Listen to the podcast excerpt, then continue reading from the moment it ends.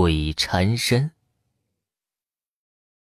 大概九六年左右吧，因为我老家在东北农村，我二爷去世前，我父亲接到老家电话让回去，说我二爷快去世了。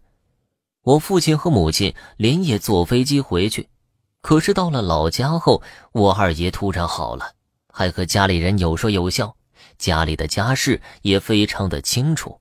更不可思议的是，我父亲回去后发现半个多月，我二爷不吃不喝。低迷背尽，精神还是那么好。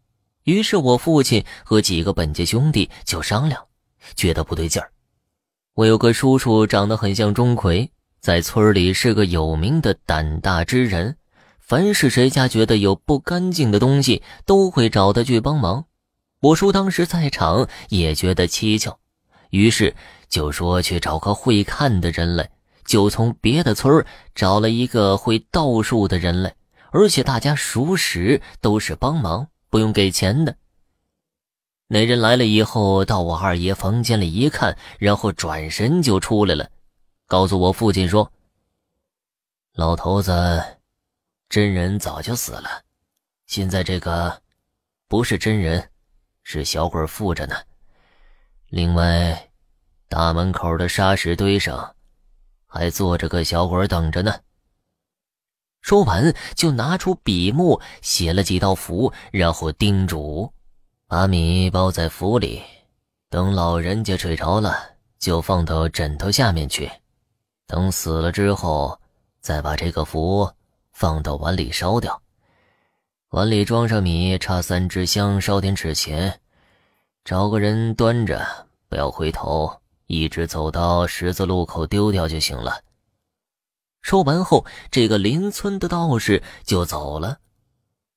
其实这个道士也不是专业的，只是会一些比较难以解释的道术，常帮别人家看看什么的。当天晚上，本家的几个兄弟就这么办了。我叔叔把包有米的符放到我二爷的枕头下面，然后屋子里留了两个人，其他的都去别的屋聊天了。从我父亲来讲，他原本是不相信的，因为在南方城市里工作生活了四十多年，那年都六十多岁了，城里面没有农村那么讲究。但是过了半个小时左右，有人就喊了，说老爷子不行了。于是我父亲他们几个兄弟及其他在场的亲属都跑到隔壁屋看。我叔叔一进去就说呀。还真是那么回事儿。后来听我叔叔讲，他说一进屋里就看见我二爷的脸，在半个小时里一下子衰老了很多，那种活人的精气神儿一下子就不见了，只有出的气儿，没有进的气儿。我父亲他们忙着给我二爷换寿衣，等寿衣穿完，我二爷也就没有了呼吸，去世了。最后丢米包的任务，由于农村的晚上特别黑，没有人敢去，只有落在我叔叔的身上了。